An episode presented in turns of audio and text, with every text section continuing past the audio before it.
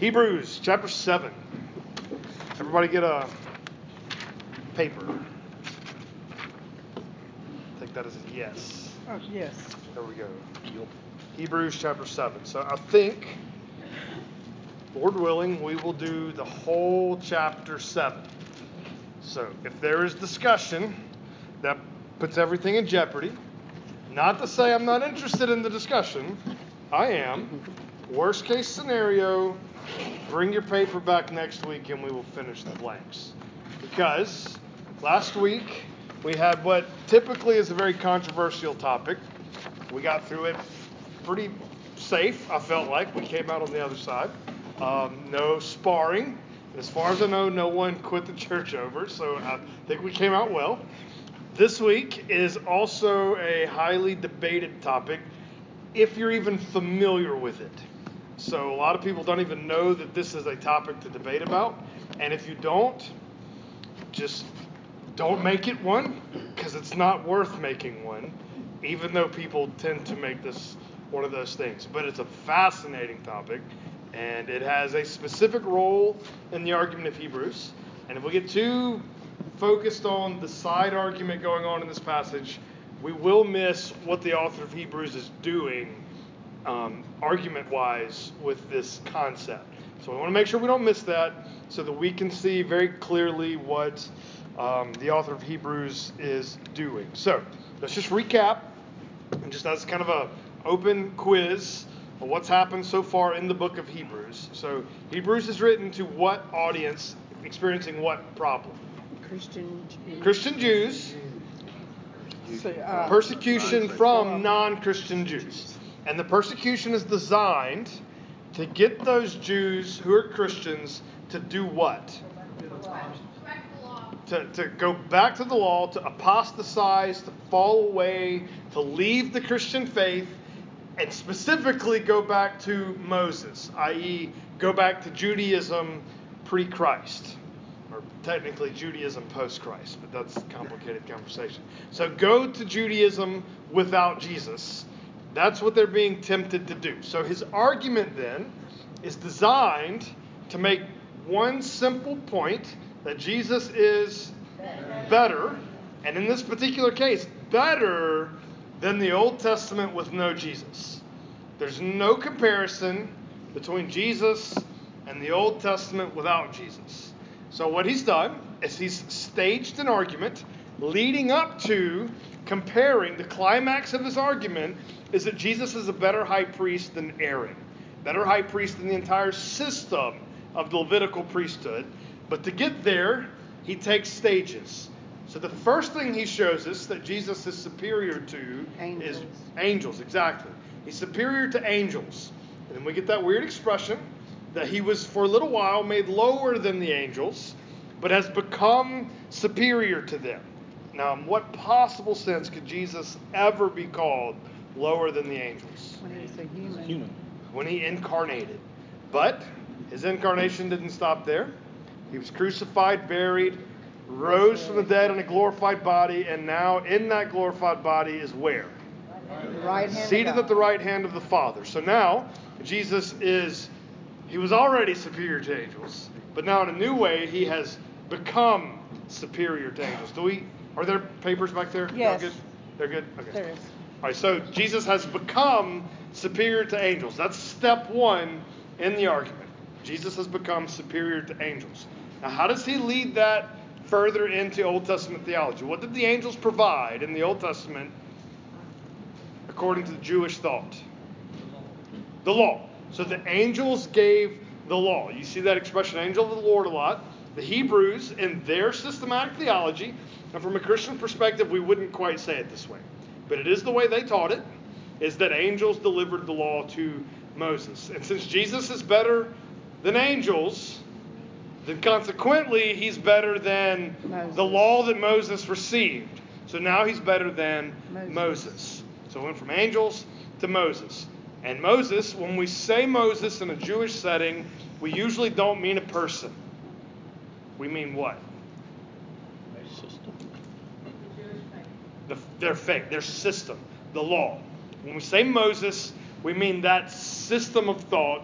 Jesus is better than that whole system. The entire law, the covenant, the whole system that Moses delivered, Jesus is better. Then we ended up with this visual paradigm, which was Moses led the people out of Egypt into the wilderness, and in the wilderness received the law.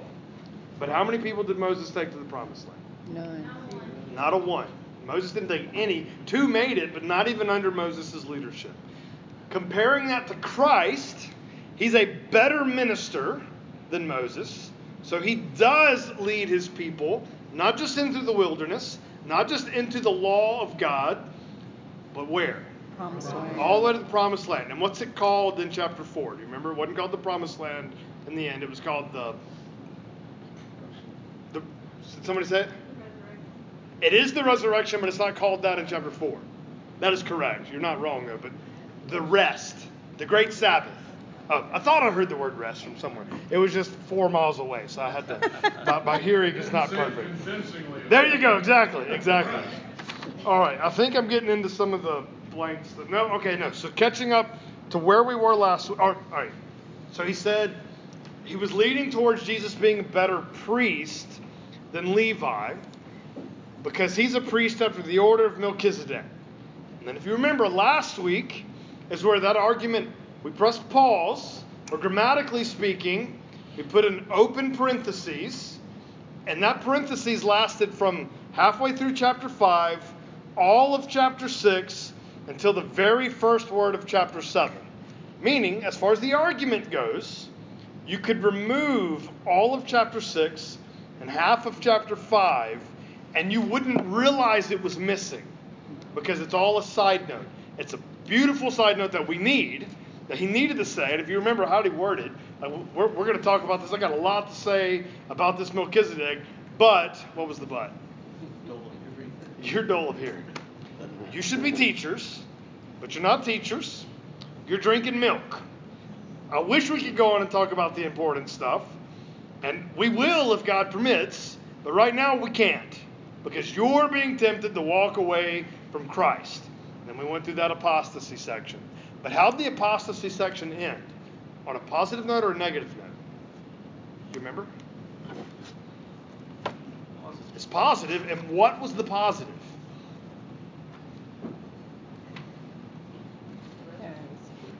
What about the resurrection? He doesn't think they're going to apostatize. He doesn't think they're going to apostatize. Why?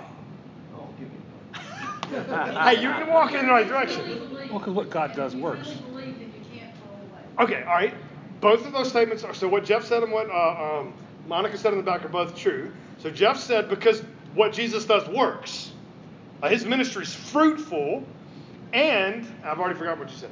Just just say it again. Because they genuinely. Okay, they genuinely had faith. So we, we proved, I think convincingly, that if you have genuine faith in this ministry of Jesus that actually works, it's not possible to apostatize anyway.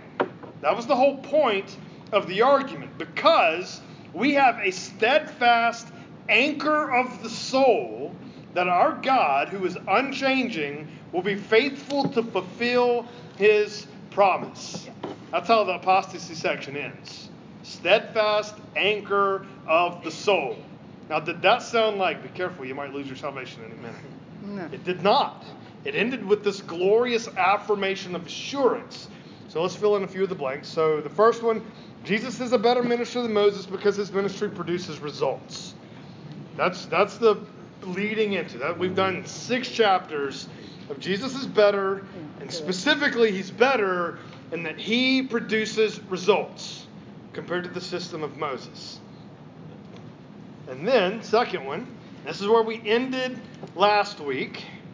God has promised by his unchangeable character. Do you remember what was the statement specifically in chapter 6? We were told God could not do something. Couldn't lie. Cannot lie. Said it was impossible for God to lie. Now let's just side note, let's let's emphasize how big a deal that is. Are we saying that God does not lie? That's not what we're saying. We're saying he cannot. It's not po- it's not that he chooses not to forever. It's that he literally cannot lie. You follow what I'm saying? It's not possible. Which is, we'll get the statement later on in this same book. Jesus Christ is the same today and Tomorrow. forever. forever. So Jesus never changes. That's because he's part of this God that never changes. So, because of his unchangeable character, he's promised to bring his people into the promised land. Now, if you don't see clearly by chapter 11, that promised land, that future rest, this glorious day coming, all of these things are very precisely in the book of Hebrews references to the resurrection of the dead. That will be boldly stated by the end of chapter 11. In fact, the hall of faith is the hall of faith in the future resurrection. That's what that whole chapter is about. And when we get to the end of chapter 11, you can read that and totally miss it, but you see it the first time, you can't unsee it.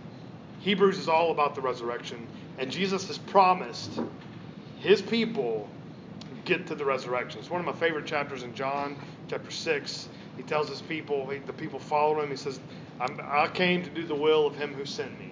And this is the will of him who sent me, that I would not lose any that has been given to me, and that I would raise it up on the last day. That's Jesus' plan. His mission from God the Father is that he would do a ministry that lost none of the ones given to him, but that at the end, he would raise them from the dead. Same thing going on in Hebrews. He's promised, by his unchangeable character, he's taking his people to the promised land. He's not going to be Moses, he's going to be Christ the Messiah. And then we ended, in fact, let's reread this. So, chapter 6, verse 19, last, last sentence here, or last two verses, says, We have this as a sure and steadfast anchor of the soul, a hope that enters into the inner place behind the curtain. Now, that's a specific reference. What is that place? Holy of Holies. So, if you know how the temple is laid out, just in very non to scale terms, you got the temple area. This place is holy. You don't really get to go in here much. But then you got the Holy of Holies. Who goes in here? High, the high priest. How often? Once a year. Once a year. What they do to make sure he didn't die in there, or not to make sure he didn't Tied die, a rope to his foot. but in case he died, tied a rope so they could drag his dead body out. That's intimidating stuff. But what's it saying here? What kind of assurance do we have as believers in Christ? A steadfast anchor of the soul, a hope that enters. We have a hope that goes in right here. Enters into the Holy of Holies, behind the curtain, where Jesus has gone as a forerunner on our behalf, having become the high priest forever after the order of Melchizedek. So Jesus is right in there, in the Holy of Holies, and administers his priestly duties on whose behalf? Ours. Well, who did that in the Old Testament? We said the high priest did that. He went in, administered his duties on our behalf after having done what for himself? Had to cleanse his own self before he could go in.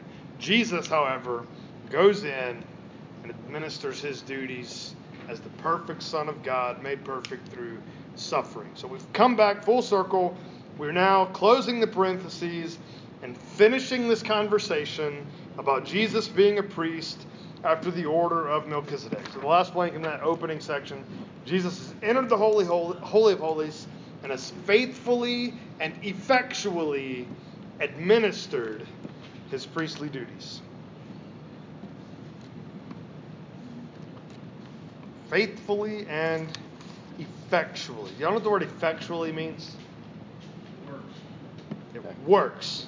He didn't just drop it in the room and say, All right, hope this is helpful for you, but he makes it work. That's what we're saying. Jesus applies his redemption faithfully. All right, here we go. Let's dive in. So, Hebrews, it was only 20 minutes of introduction, so we'll, we'll be good. Hebrews chapter 7, verse 1. For this Melchizedek, king of Salem, priest of the Most High God, met Abraham returning from the slaughter of kings and blessed him. And to, and to him, Abraham apportioned a tenth of everything. All right, so quick side note um, Melchizedek shows up in Scripture, well, in the Old Testament anyway, two times. He's in there twice. One of them is what story? that one, the one we just read. And so that's that's in Genesis. If you want to read it, it's in Genesis chapter 14, but it's basically exactly what was said there. It's about four verses long, and it's really not any more descriptive than what you just read. That's the other one. The other, oh, that's the first one. The other one is in Psalm 110, and it's in verse 4. Psalm 110 is the one Jesus is quoting. Anytime he gets in an argument with the Pharisees, it's like he drops the Psalm 110 question, and everybody walks away dumbfounded, and Jesus is smarter than them. That's the one that starts off by saying, um, And the Lord said to my Lord, Sit at my right hand until I make a, all your enemies the footstool of your feet. And he says, How can David call the coming Messiah Lord if he's his son? That's that psalm. Clear messianic psalm. Everyone interpreted it as a messianic psalm. Halfway through the psalm is the second scriptural reference to Melchizedek. No reference to Melchizedek, period, other than Abraham met this dude. He'd killed some kings, going to save his brother, or and nephew, right. I was like, that didn't feel right. He, he, killed the kings. On the way back, he meets Melchizedek. Melchizedek blesses him, little verbal blessing, mostly just blessing God, but blessing kind of Abraham in the blessing. And then Abraham gives him a tenth or a tithe. That's the whole narrative. Fast forward a few thousand years, well, 1,500 years. Now it's almost two. No, David. I'm going to David, not Jesus. Thousand years forward, we get to David, and there's this psalm, second reference to Melchizedek. So a lot of time has gone by. No new information about Melchizedek. You follow where I'm getting at? Like this very elusive character, and then all of a sudden, this Messiah, who's going to be David's descendant, but also David's Lord, is called, and we get a quotation from it in verse 17 You are a priest forever after the order of Melchizedek. The second reference to Melchizedek in Scripture. And the second reference is that the Messiah would be what? He'd be a high priest after that order. And in the Old Testament, it's like, what? It's real elusive. Don't have a lot of detail here. Shrouded in mystery kind of concept. And everything we know about how this works comes from the chapter we're reading. So this is the New Testament's explanation of what was going on with that guy. So you follow where we're at?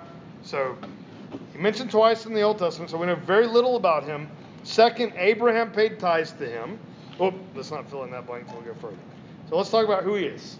Um, so partway through verse 2, he is first, by translation of his name, King of Righteousness. So it's interesting. Um, in the Hebrew language, when we translate things, so literally his name is not Melchizedek, it's MLK, uh, ZDK.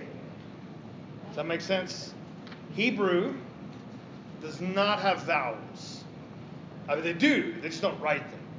They're only verbal, which you can imagine is annoying and complicated when you're taking Hebrew in seminary. Because sometimes the difference between two words is the vowels. And you look at it and say, well, how do you know which one it is? And people who read Hebrew say, that's obvious. And the second language speaker says, huh, to you, right, but because of that, we'll say like certain names mean certain things. We don't mean they literally mean those things. We mean they share the vowels, or sorry, share the consonants of those things. So you take those three consonants right there, you put the right vowels in, it means king. You take these three, you put the right con- uh, vowels in, and it means uh, righteousness.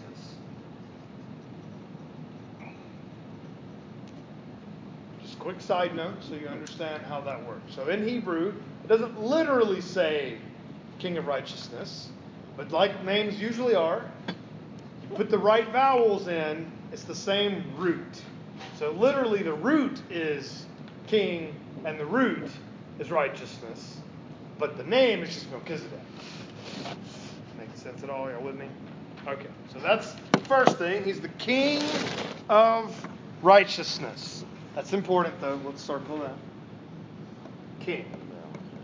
Next, says not only is the king of righteousness, then he is also the king of Salem.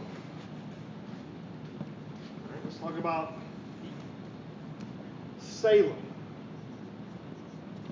Now, if we were making that in Hebrew, what would we do? Exactly. Let's just write it that way.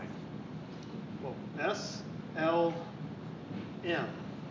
Does that remind you of any Hebrew expression that Hebrews might say to one another if they were greeting one another? Peace. Because S and SH are the same letter in Hebrew. You put different vowels in there. In Hebrew, it's literally the exact same word. The vowels make it two different things. So he's not just the king of this place called Salem. We could say he's the king of peace. Exactly. I don't know if you care, but to me that stuff is fascinating. I just I I, I like stay up at night thinking about that. I'm like, oh, that is so cool. But anyway, there you go. Quick side note. So he's the king of righteousness and king of shalom, king of peace. He is. Talking about a quick, just a quick side note, the word Vladimir in Russian, everyone knows Vladimir, sounds, it's a good Russian name. Yeah. Is king, Mir is peace. Oh, really? King of peace, yeah. Well, since we're going that route, the name um, Anastasia. Everyone know that name? Yeah.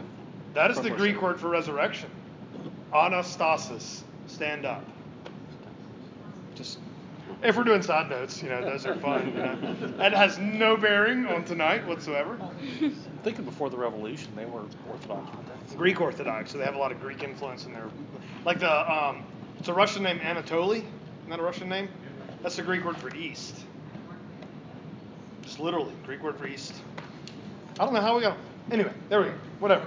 Here we go. Because of that secret subtext in Hebrew. You might as well, yeah. So the king of Salem, was Salem a place? Yes. Was it, was, I don't know. I know what you're about to ask, and I don't know. But someone might, that one yet. and I'll Google it now that you've asked. Cheated. Okay. All right. Now we get into the tricky bit. Verse 3. He is without father or mother or genealogy, having neither beginning of days nor end of life. Resembling the Son of God, he continues a priest forever. Okay. So, depending on how you read that, what are the options for what that just said? Be Christ. So, a lot of people would say he's Jesus. he's eternal? He's eternal. He has no father or mother, like Jesus. Because Jesus had no father or mother. Well, no, actually, he did. And one, the incarnation, yeah. And even in eternity, he's got one as well. And in the incarnation, he has a beginning, still has no ending. Okay, well, here's where I'm getting with that. If you read this verse literally, very quickly breaks down. And I don't think it's a wise move to say that this Old Testament figure, Melchizedek, is Jesus.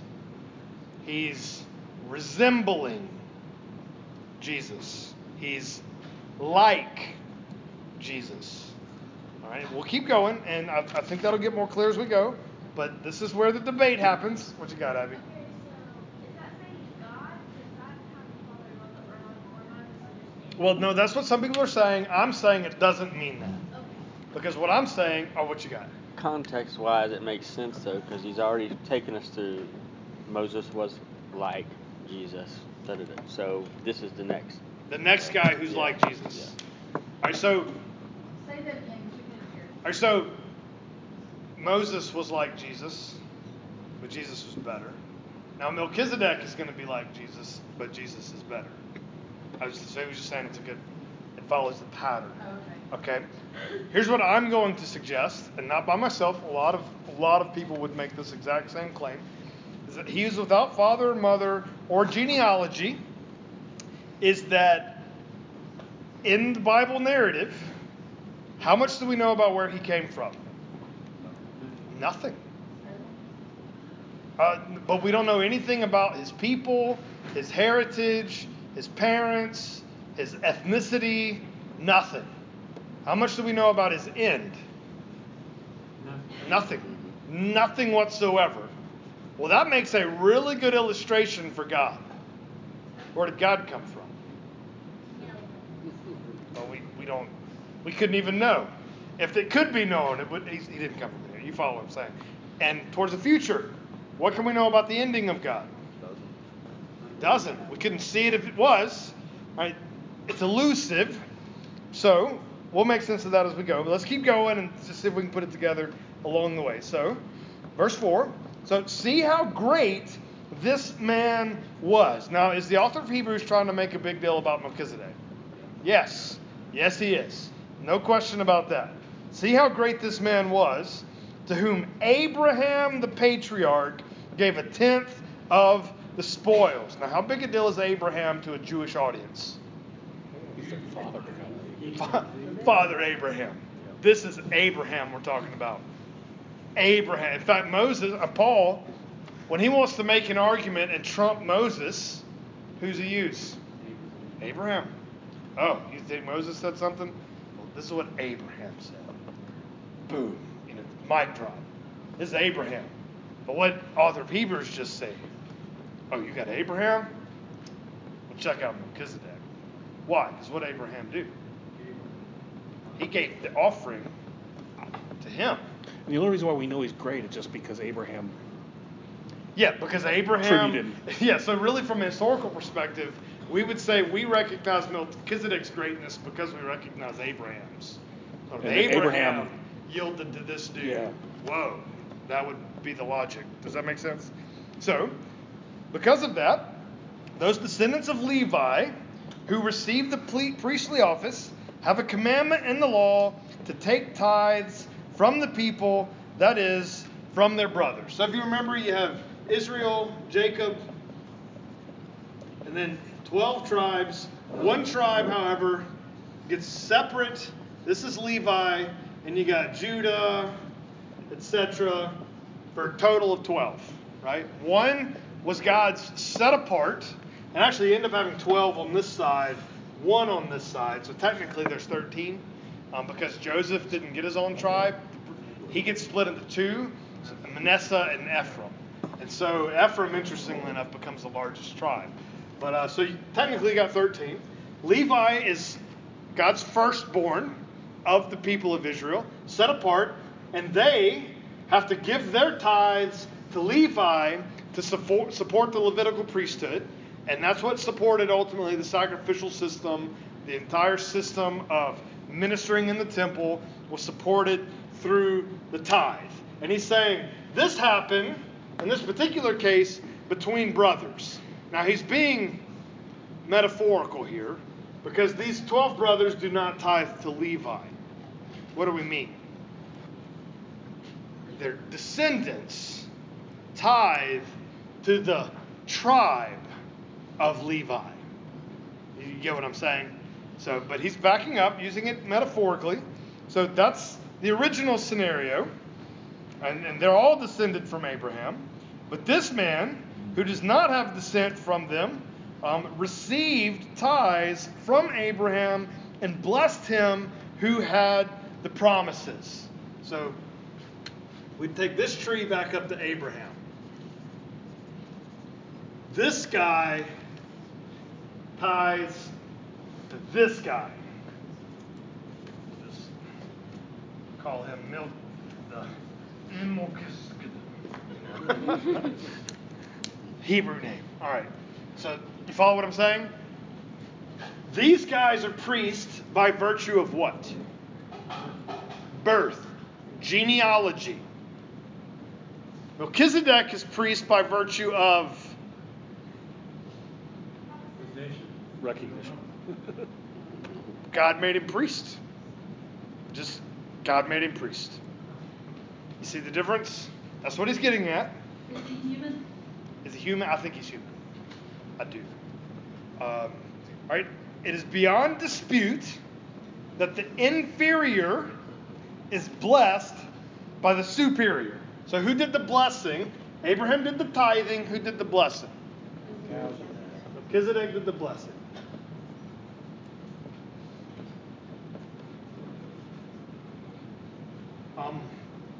Y'all know the Greek word for blessing? The Greek word is such a beautiful word. You, you, you actually know this word in English. We use this word at funerals. Eulogy. A eulogy. What do you do at a eulogy? Literally, all right. Good. Logos. Word. Good. Word. That's what it means to bless someone. But a eulogy, that's why a eul- eulogy, you know, especially if you knew the person, like, that dude was a jerk. That doesn't get brought up, right? Talk about all the good things in it. Because, I mean, this is the place to rehash all that. You want to celebrate life. Now, let's, let's remember the good. So let's speak a good word at that funeral.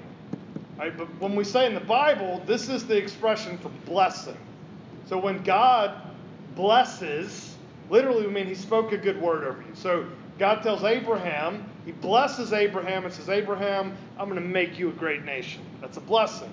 When God does it, though, what's it mean? It's, it's a promise. You could call it prophecy. It happens. Patriarchs do the same thing. If you remember the story when Israel is giving the blessings here to his descendants, do those blessings turn into real history? They do. He gives the scepter to Judah. Well, who ends up having the kingly line? David, who is in the tribe of Judah. This is how that works. And um, we see it even in other patriarchs further up. Um, even through deceit, um,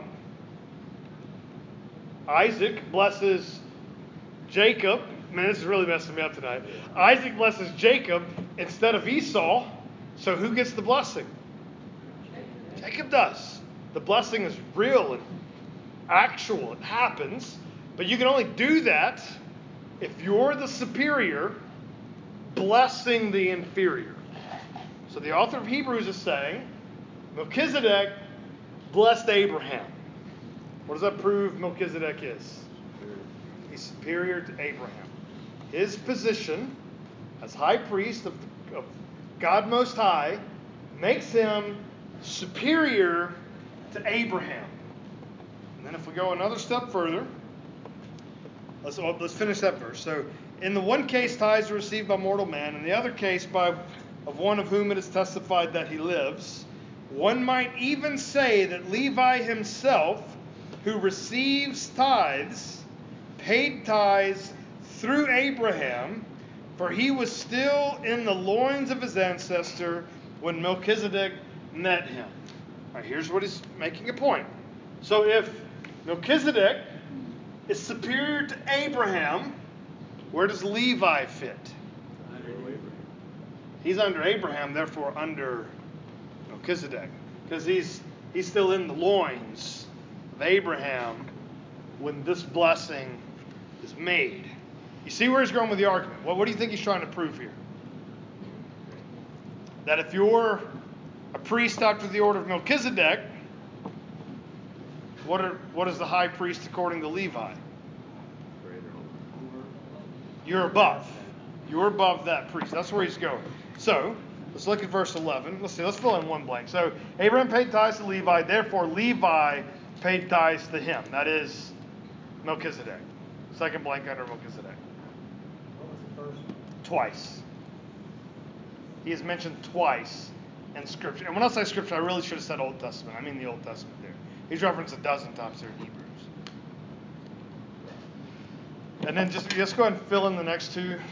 So I would argue Melchizedek is not, absolutely not, the incarnate Christ, and very unlikely is he the pre incarnate Christ.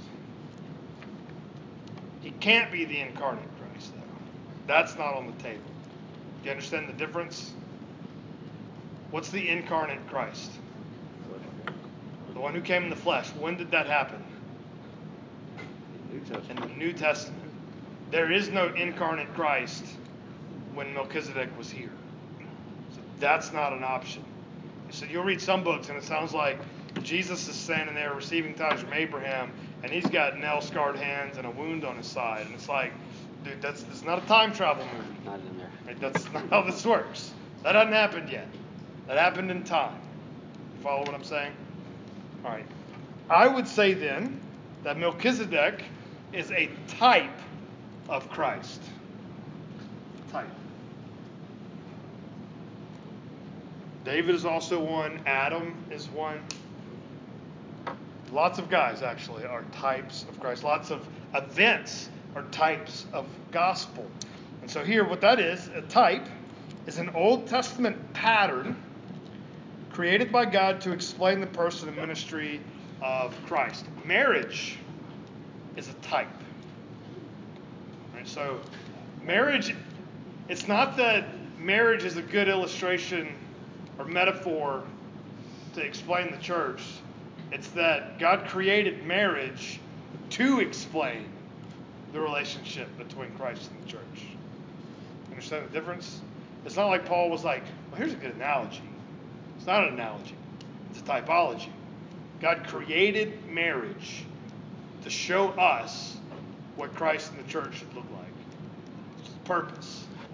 God created Melchizedek to prepare a priesthood that allowed the Messiah to be a priest not under Levi, to be a Davidic Judite priest and still a king, and then still be the priest that the Old Testament needed for our salvation. That make any sense at all? Let's keep. We'll, we'll, we'll say it again as we go. All right, here we are. So let's keep going. Where did we leave off? What verse? Uh, verse 11. So here we are. Now, if perfection had been attainable through the Levitical priesthood, now that if statement tells us something about the Old Testament Levitical code. If if perfection had been attainable, what did that just say? That it's not. It wasn't. It was not attainable in the old system. If perfection had been attainable through the Levitical priesthood, for um, under it the people received the law, what further need would there have been for another priest to arise after the order of Melchizedek, rather than the one named after the order of Aaron? So we got two priesthoods here descendants of Aaron, and then this Melchizedek priesthood. If the Aaron priesthood worked, why would we need another Melchizedek priest? We wouldn't. So why do we? Because it didn't work. That's exactly what that's saying. Why would we raise up another one rather than the one after the order of Aaron? For when there is a change in the priesthood, there is necessarily a change in the law as well. The logic there is perfect. Where does the Levitical priesthood come from in your Old Testament? The Torah. Where's Leviticus? it's one of the five books. It's literally the law of Moses. So if we don't do Levitical priesthood, we've already made an assumption. We don't do the law of Moses. You follow what I'm saying? This is where he's leading. Not to say we don't throw it away, that's different. That's another conversation. We are not, however, under, in the same sort of way, the law of Moses if we're changing priesthoods. Because the law of Moses means Levi. If we go to Melchizedek instead, we have to leave Moses and do something else. So that's kind of the reason why we don't do 613 things right every day. It, it- yeah, we don't have this to. is part of that conversation. Yeah, it's that's a nuanced conversation we don't have time to fully hash out. But What is the date of Mel, Melchizedek's? When around? What do you? Abraham's time, which I think is around the 2000s BC. Does anybody have a study Bible that notes? I, that's off the top of my head. I don't remember. That's, I was wondering. generally- 1800s at the most recent BC ish. Okay, okay. All right, so let's keep going. Verse, let's see, 13. For the one of whom these things are spoken belonged to another tribe. Now remember, Hebrews uses non explicit language. We would never in English get away with saying, For the one of whom these things are spoken. That's a lot of words, and we could replace that with what? This person. Jesus. okay. All right. That's all we would say in English. Jesus belonged to another tribe. That's what we're saying. And what tribe is that? Going to be Judah, from which no one has ever served at the altar. Did Judites get to be priests? No. No, precisely because they're Judites. What, who gets to be priests? And technically, it's even more exclusive than Levites. Sons of Aaron inside. So you have Levi. Within Levi, you got Aaron. You got to be in the smaller circle to be a high priest, to be a priest at all. And Jesus does not meet the qualifications to be the high priest according to the law of Moses. That's the big deal here. That's the argument. Think about it. If you're a Jew and you want to disprove the high priestly ministry of Christ, this is your number one spot. You say, listen, you make a big deal that Jesus is a descendant of Judah. Already won. He's disqualified from being the Old Testament high priest. And the author of Hebrews steps in and says, You heard of Melchizedek? and then he quotes Psalm 110, verse 4. The Messiah was going to be a priest. We were told this, but not of Levi, of Melchizedek, who Abraham paid tithes to. For it is evident that our Lord was descended from Judah. In connection with that tribe, Moses said nothing about priests. This becomes even more evident when another priest arises in the likeness of Melchizedek. The word another and the word likeness are really strong indications that this is not the same Melchizedek. We got another priest after the order of Melchizedek who's like him, who has become a priest, not on the basis of legal requirement concerning bodily descent. So, how did the ancient priest become high priest? By being born that By being born that way. Jesus does not become a high priest according to the order of Melchizedek by bodily descent, but by what? By the power of an indestructible life. What made Jesus the high priest after the order of Melchizedek? The resurrection. He is declared the Son of God. He becomes the one who sits on the throne at the right hand of God the Father. He is now the priest forever after the order of Melchizedek, which was quoting that psalm, Psalm 110, verse 18. For on the one hand, a former commandment is set aside because of its weakness and uselessness. What's he referring to here as being useless? The law, specifically the Levitical priesthood within the law. For the law made nothing perfect. Now you see how he uses priesthood and law almost interchangeably. Right? They're, one's useless. The law made nothing perfect, but on the other hand, a better hope is introduced through which we draw near to God. See where he's going with this argument? Because so if he's talking to Jews, has he convinced them that they don't want to go through Levi? They need to go through Melchizedek. I think he's winning the argument right now. I think he's showing very clearly you want to go through one that works. And that's not Levi, that's Jesus. And it was not without an oath. For those who formerly became priests were made such without an oath, that is, they were born in it. But this one was made a priest with an oath by the one who said to him, The Lord has sworn and will not change his mind. You are a priest forever. Now, that's from the same psalm. It's just quoting another part of it.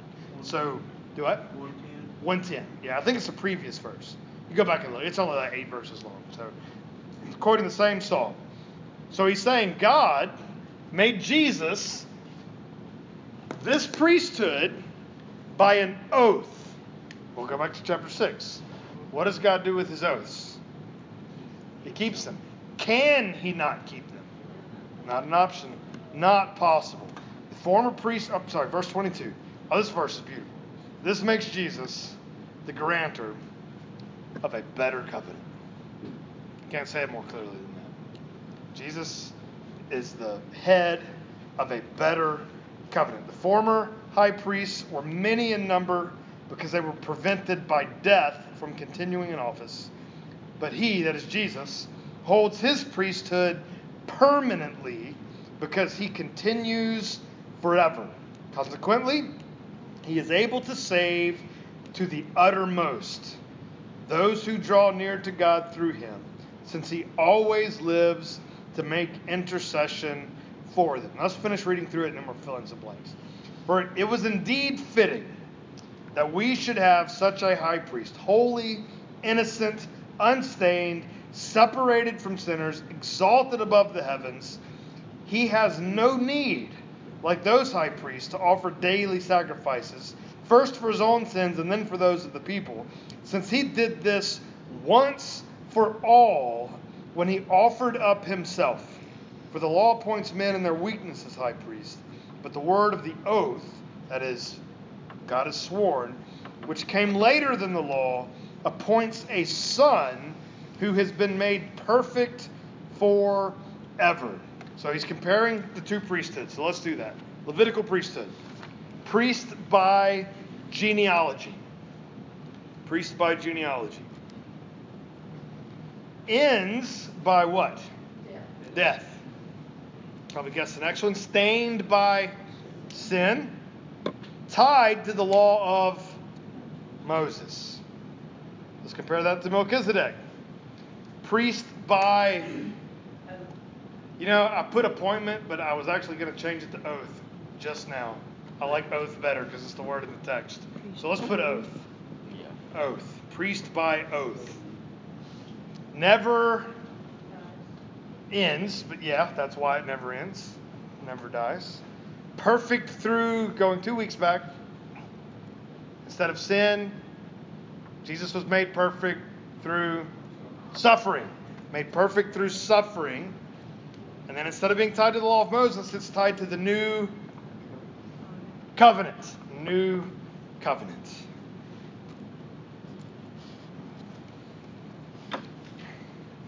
So let's think about these benefits. The benefits of the high, high priesthood of Christ. Number one, and this is coming specifically from verse 25, Jesus saves completely. Completely.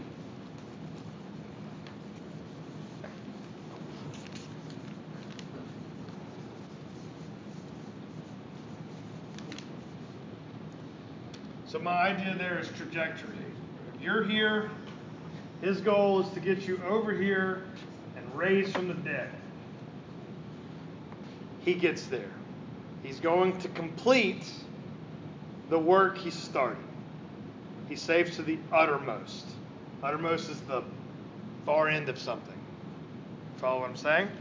Then, second, Jesus saves continually. Now, why would he need to save continually? Screw up. Because we sin daily. He didn't. So he didn't have to make regular sacrifice for us.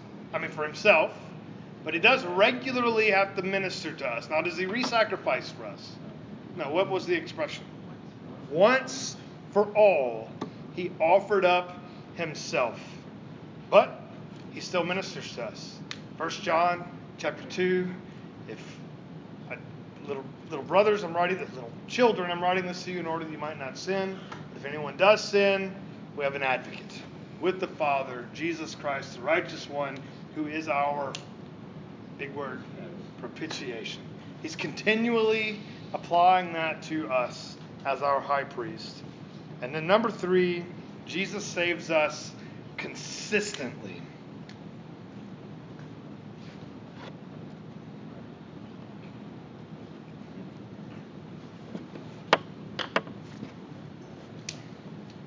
Meaning, it works on every person it's used on.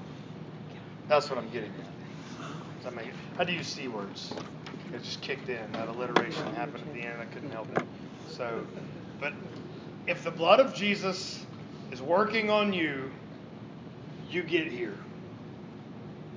If you fall off, I would say it's because what?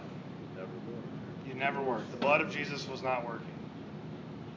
So, been following the Joshua Harris controversy lately. He never was if he's an apostate today. So, the kiss dating goodbye guy, yeah. Yeah, it's very, very disappointing. Yeah, I've, I've read, I've read what was, yeah, going on. It's very disappointing. It was crazy that we, that happened the day after the night we talked about apostasy. And it was like, wow, there we go. Did we trigger something? And, and I know. I don't think we caused it. There's a lot of controversy about that because you think, well, this guy or this person was so genuine. Up until, up until the last supper, Judas. Judas was too, yeah. Judas was too. Judas did all of those things. He went out to, but he did all of those things, Joe. Yeah. And at the last supper, when they looked at each other, one of you, one of you is going to betray me. Well- they all asked Jesus, is it me? They didn't say, it's Judas, is? You know what's interesting about that is Jesus says, you know, I didn't lose anybody you gave me, except for the son of perdition, and that was planned. You know, it's like that's because that's how he does his ministry. He doesn't lose anybody, and if you fall off, it's because you weren't his. So, all right. And, so I think, I think the question that you thought I was gonna ask was not the question. oh, maybe So not. Melchizedek, what's that now again? Okay, go for it. Go for it. Melchizedek, was he Jewish? Oh. No, no one was. Not at that time. Abraham was technically not Jewish either. Or he did know I was That's no, that's not what I thought you were gonna ask. gonna ask. Oh, yeah. You said King of Salem, and I was thinking Jerusalem. Salem. I was like, is this the same Salem later? And I don't know, because David had to conquer it when he was king. It wasn't Israel. It was supposed to be because they conquered the land, but they didn't conquer the land, you know. So I don't know. That's what I thought you were gonna ask. But no, he was not a Jew. not Jewish. Not Jew, but he was a priest of the correct God, of the Most High God. Okay? Yeah, go for it. That's just because they didn't call them that. No, the system is that's the right God, but the system that we would call Judaism and what makes you a Jew was did not exist. But Job wasn't Jewish either, right? Uh, Uh, we don't know a lot about Job's story, like in terms of where it's placed. It could he, he could post date that we don't know. The story is very old, and most people lean towards its patriarchal period, and therefore he wouldn't be. But he's worshiping the right God. That's still questions all over your face, Joanne. No, Well, I always assumed he wasn't because he sacrificed for his family. He didn't have a priest. didn't have a place, didn't have a priest to go. Yeah. But that would make patriarchal sense. Yeah. So, and that's one of the arguments people make for he's patriarchal. So, he was technically in camp, but he was on another fringe of the camp than I particularly like. But yeah, he, he's the he's the charismatic version of Calvinism, and I'm not, and so it's like we had areas of disagreement, you know. John MacArthur's probably going, see, see. Told you, yeah, yeah, yeah. he, I don't know. I'm, I'm being facetious. I have no idea how John MacArthur responded. but uh, anyway, all right. Well, let's. Uh, hey, 7:29. We'll call that a win. Look at that. So let's pray and we'll be finished. Father, we thank you for tonight. We pray that bless the message we've read, and above all, God, help us to focus on Jesus, the author and perfecter of our faith. Let us see him as our great high priest who saves to the uttermost so that he would be the steadfast anchor of our soul, who has entered as our forerunner into the Holy of Holies and made a once for all sacrifice on our behalf. God, I pray that this would become real in our hearts and minds. We would taste and see that it is good, and then we would respond in worship and faithfulness. We ask this in Christ's name. Amen. Amen.